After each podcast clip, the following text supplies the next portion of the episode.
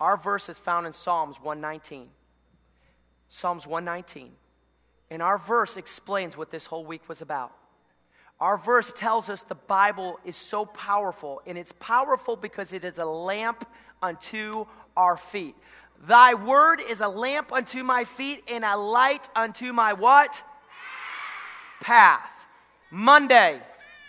Listen what happened on Monday. We learned about the path. Shh.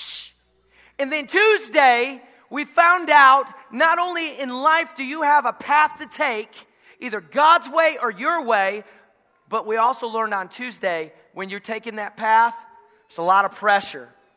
There's a lot of peer pressure. People are trying to pull you in the wrong way. And for moms and dads that are here, we learned according to our skit that the tempter, which is the devil, is trying to pull you in the wrong direction, pull you in the wrong way. Give in to the world. And then on Wednesday, we learned about purpose because in our play, one of the three musketeers was depressed and felt down and out and felt like there was no purpose. But on your journey of life, you have to realize you have a purpose. You're here for a reason. God created you for a reason. You're not by an accident, you are for a purpose. And that purpose is to know Jesus Christ. And then, we realize when we learn who Jesus is and ask Him into our lives, we found out Pastor Tony preached on this the very next day, and we saw it in our skit the prize. Remember, the Musketeers finished their journey and they got a crown by the king. How many remember that? Would you raise your hand?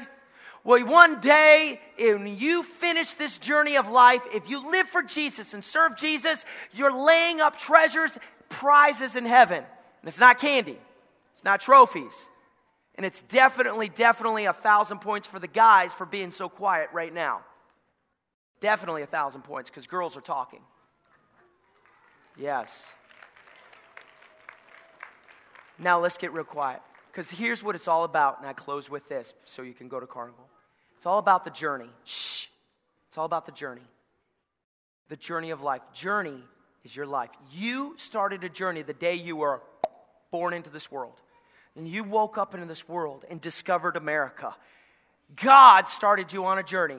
And on that journey, you had two choices. You either go the broad way or the narrow way, because the Bible says in the book of Matthew, there's only two choices.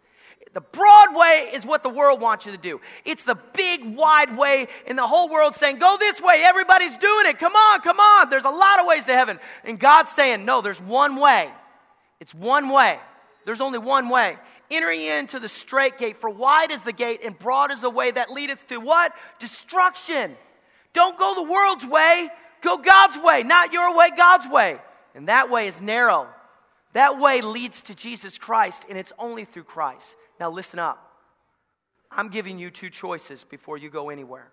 And never forget this.